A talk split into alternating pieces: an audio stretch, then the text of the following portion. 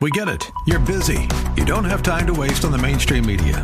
That's why Salem News Channel is here. We have hosts worth watching, actually discussing the topics that matter.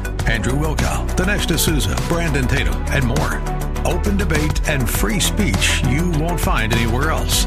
We're not like the other guys. We're Salem News Channel. Watch anytime on any screen for free 24 7 at snc.tv and on Local Now, Channel 525.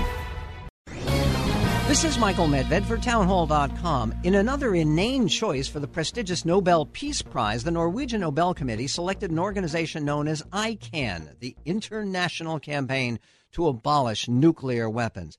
The idea of abolishing nuclear weapons is absurd, of course. If the world enacted the restrictive treaties proposed by the campaign, then decent law abiding nations would be disarmed, while rogue states like North Korea and Iran would continue developing the nuclear weapons they might use with impunity. Similar flawed logic underlies the current gun debate. Just as they wish nukes had never been invented, so too many liberals passionately wish that firearms had never been designed or manufactured.